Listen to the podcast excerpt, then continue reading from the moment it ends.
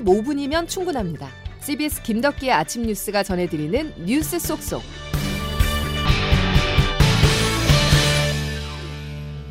여러분 안녕하십니까? 8월 8일 김덕기 아침 뉴스입니다. 안전한 곳은 전국 어디도 없다. 기상청의 말입니다. 6호 태풍 카눈이 목요일 새벽 강한 세력을 유지한 채 한반도에 상륙합니다. 내륙 한가운데를 천천히 훑으며 전국에 강한 바람이 불겠고 많은 비를 뿌릴 전망인데요. 행정안전부는 중대본 2단계를 가동했습니다. 첫 소식 양승진 기자입니다. 어제 오후 일본 오키나와 해상에서 동진 중이던 제6호 태풍 카눈이 북쪽으로 방향을 틀어 서서히 움직이기 시작했습니다.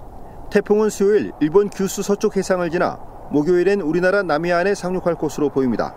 이번 태풍은 상륙 직전까지 강한 세력을 유지할 가능성이 있습니다. 박중환 기상청 예보 분석관입니다. 카누는 10일 오전 경상 해안에 상륙해서 11일까지 한반도 전역에 영향을 줄 것으로 예상되는 만큼 피해 없도록 대비가 이번 태풍의 영향으로 금요일까지 전국에 강한 비바람이 몰아치겠습니다. 수요일 밤부터 호남과 경남, 경북 남부에 태풍특보가 내려지겠고 목요일 새벽부터는 수도권과 중부지방에까지 태풍특보가 확대될 전망입니다.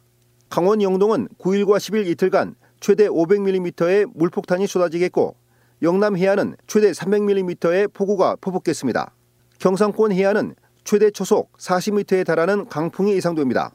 행정안전부는 어제 오후 6시 중대본 2단계를 가동하고 위기 경보 수준을 관심에서 경계 단계로 올렸습니다. CBS 뉴스 양승길입니다. 정부까지 나서 정상화에 총력을 다했지만 태풍까지 거스를 수는 없었습니다. 2023 새만금 잼버리가 태풍이 북상함에 따라 철수를 선언했습니다. 참가자들은 오늘 수도권으로 이동할 예정인데요. 사실상 조기 폐막입니다. CBS 전북방송 김대한 기자의 보도입니다. 태풍 카눈의 북상에 따라 세계 스카우트 연맹은 전북 부안의 야영지에서 예정보다 나흘을 앞당겨 철수하기로 결정했습니다. 각국 스카우트 대원들은 오늘 아침부터 짐을 싸기 시작해 오전 10시부터 순차적으로 영지를 떠나게 됩니다. 오늘 중으로 156개국 3만 6천 명이 버스 1000대 이상에 나눠 타고 부안 야영지를 떠나 서울 등 수도권으로 이동합니다. 잼버리 참가자들은 대회 일정이 모두 끝나는 오는 12일까지 비즈니스 호텔이나 게스트하우스 등에서 머물며 국내 명소에서 관광과 문화 체험을 하게 됩니다.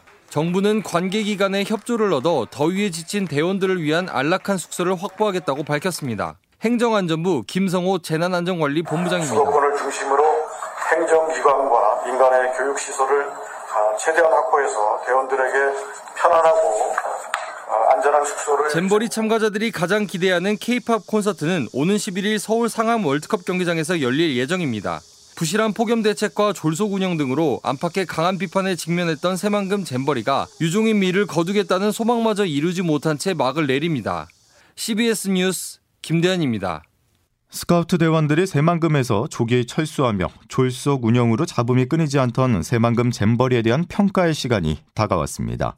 6년이란 시간 동안 무엇을 준비했는가라는 물음이 남는데요.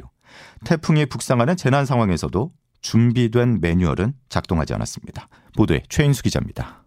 조기 철수를 결정하는 과정은 우왕좌왕했습니다. 어제 오전까지만 해도 K-팝 콘서트 일정을 닷새 늦추고 전주 월드컵 경기장으로 장소를 변경하는 것으로 남은 일정이 확정되는 듯 했지만 오후 들어 정부의 수도권 대피 계획이 나오면서입니다. 이마저도 참가자들을 수용할 숙소도 확정짓지 못하고 남은 4박 5일 동안의 일정도 미정이었습니다.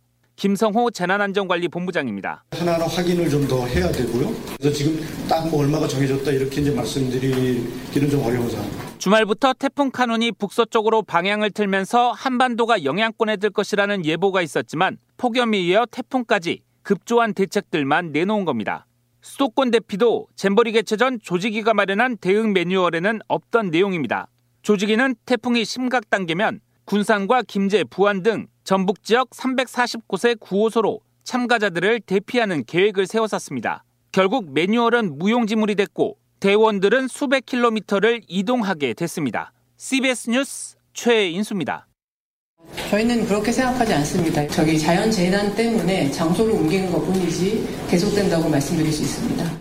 김현숙 여성가족부 장관, 잼버리는 계속 운영된다라고 강조했습니다. 자, 그렇다면 남은 4박 5일 동안 수도권에서 무엇을 할 것인가? 관심이자 걱정인데요. 일단 3만 명이 넘는 인원을 어디에 짐을 풀게 할지 숙소를 구하는 일부터 해결해야 됩니다. 김영준 기자의 보도입니다. 잼버리 참가자들이 모두 철수하기로 함에 따라 오늘부터 새만금에서 대규모 이동이 시작됩니다.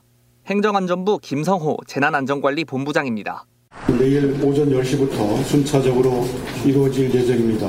대상 인원은 156개국 3만 6천여 명이며 버스 총 2천여 대 이상을 동원할 예정입니다. 문제는 이 많은 인원들이 어디에 머무르고 어떤 프로그램을 제공하느냐인데 잼버리 특성상 국가별로 단체 활동과 숙박을 원하는 경우가 많아 쉽지 않은 과제입니다. 정부는 급하게 서울, 경기, 인천, 천안 지역 등에서 고등학교나 대학 기숙사, 기업 또는 종교기관 연수원, 군시설 등을 취합하고 있습니다.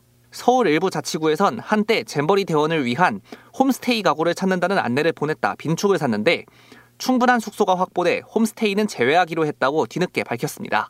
급하게 결정된 일인 만큼 숙소뿐만 아니라 프로그램 확보에도 발등에 불이 떨어졌습니다.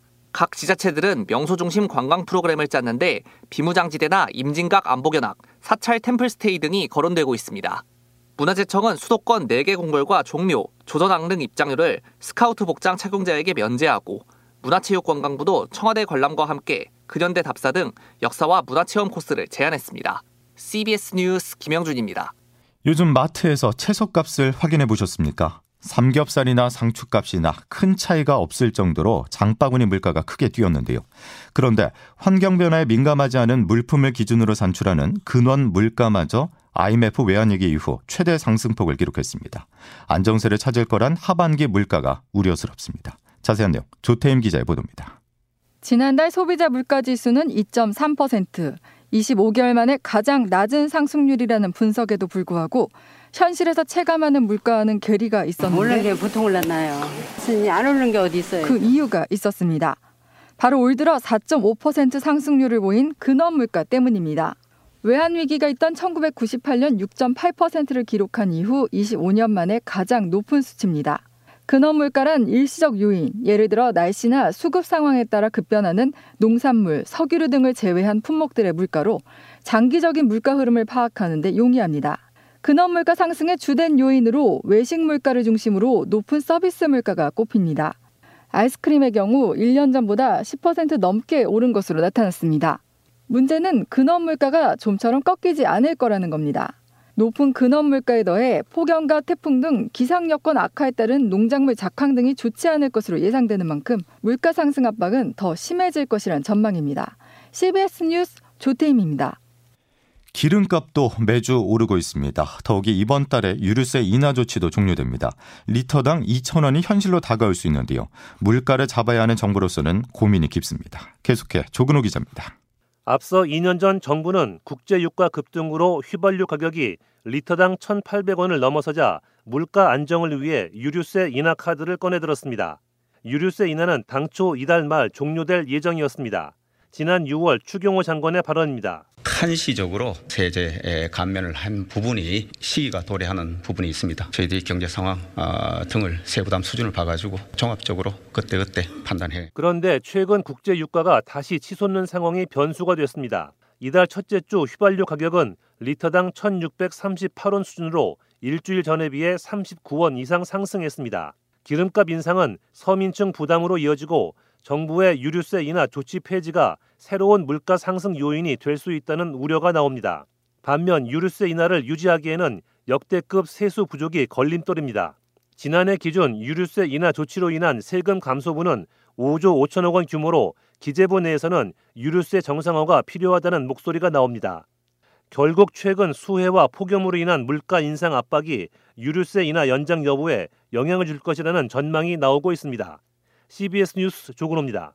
구체적 시점이 보도되고 있습니다. 일본 정부가 후쿠시마 원전오염수 해양 방류 시점을 이번 달 말로 보고 있다는 현지 언론 보도가 연이어 나왔습니다.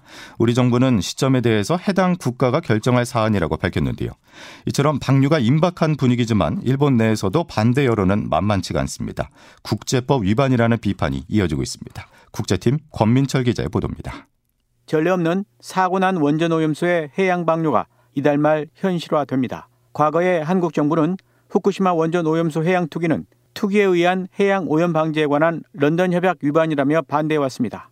일본 정부는 해결한 이유를 제시해왔습니다. 전재우 해수부 기조실장의 지난달 브리핑입니다. 일본 정부는 사실 이 협약이 항공이나 선박이나 해상 구조물에서 바다에 투기되는 부분을 다루는 협정입니다. 그러다 보니까 육상에서 파이프라인을 통해 들어가는 부분이니까 해당이 되지 않는다라고 일본은 주장하고 있고 한국 정부의 입장이 올해 돌변한 사이 일본 전문가들은 다른 국제법 위반이라며 반박합니다. 환경소송 전문가인 도스카 에츠로 변호사는 이것이 해양법 유엔 협약 위반이라고 CBS에 밝혀왔습니다. 이 협약은 특히 육상 오염원의 해양 투기를 금하고 있습니다. 그러나 일본의 파이프 투기는 이 조항마저 무력화시킬 수 있습니다. 일본 정부는 나아가 한국의 원전들도 삼중 수소를 바다에 버린다며 물타기 중입니다. 그러나 정상 원전과 원자로가 녹아내린 후쿠시마 원전의 방류는 단순 비교할 수 없습니다. 일본 변호사 연합회도 지난해 처리소에는 삼중 수소 이외의 방사성 물질의 총량은 공표조차 안 됐다며 일본 정부의 불성실한 정보 공개를 질타했습니다. CBS 뉴스 권민철입니다.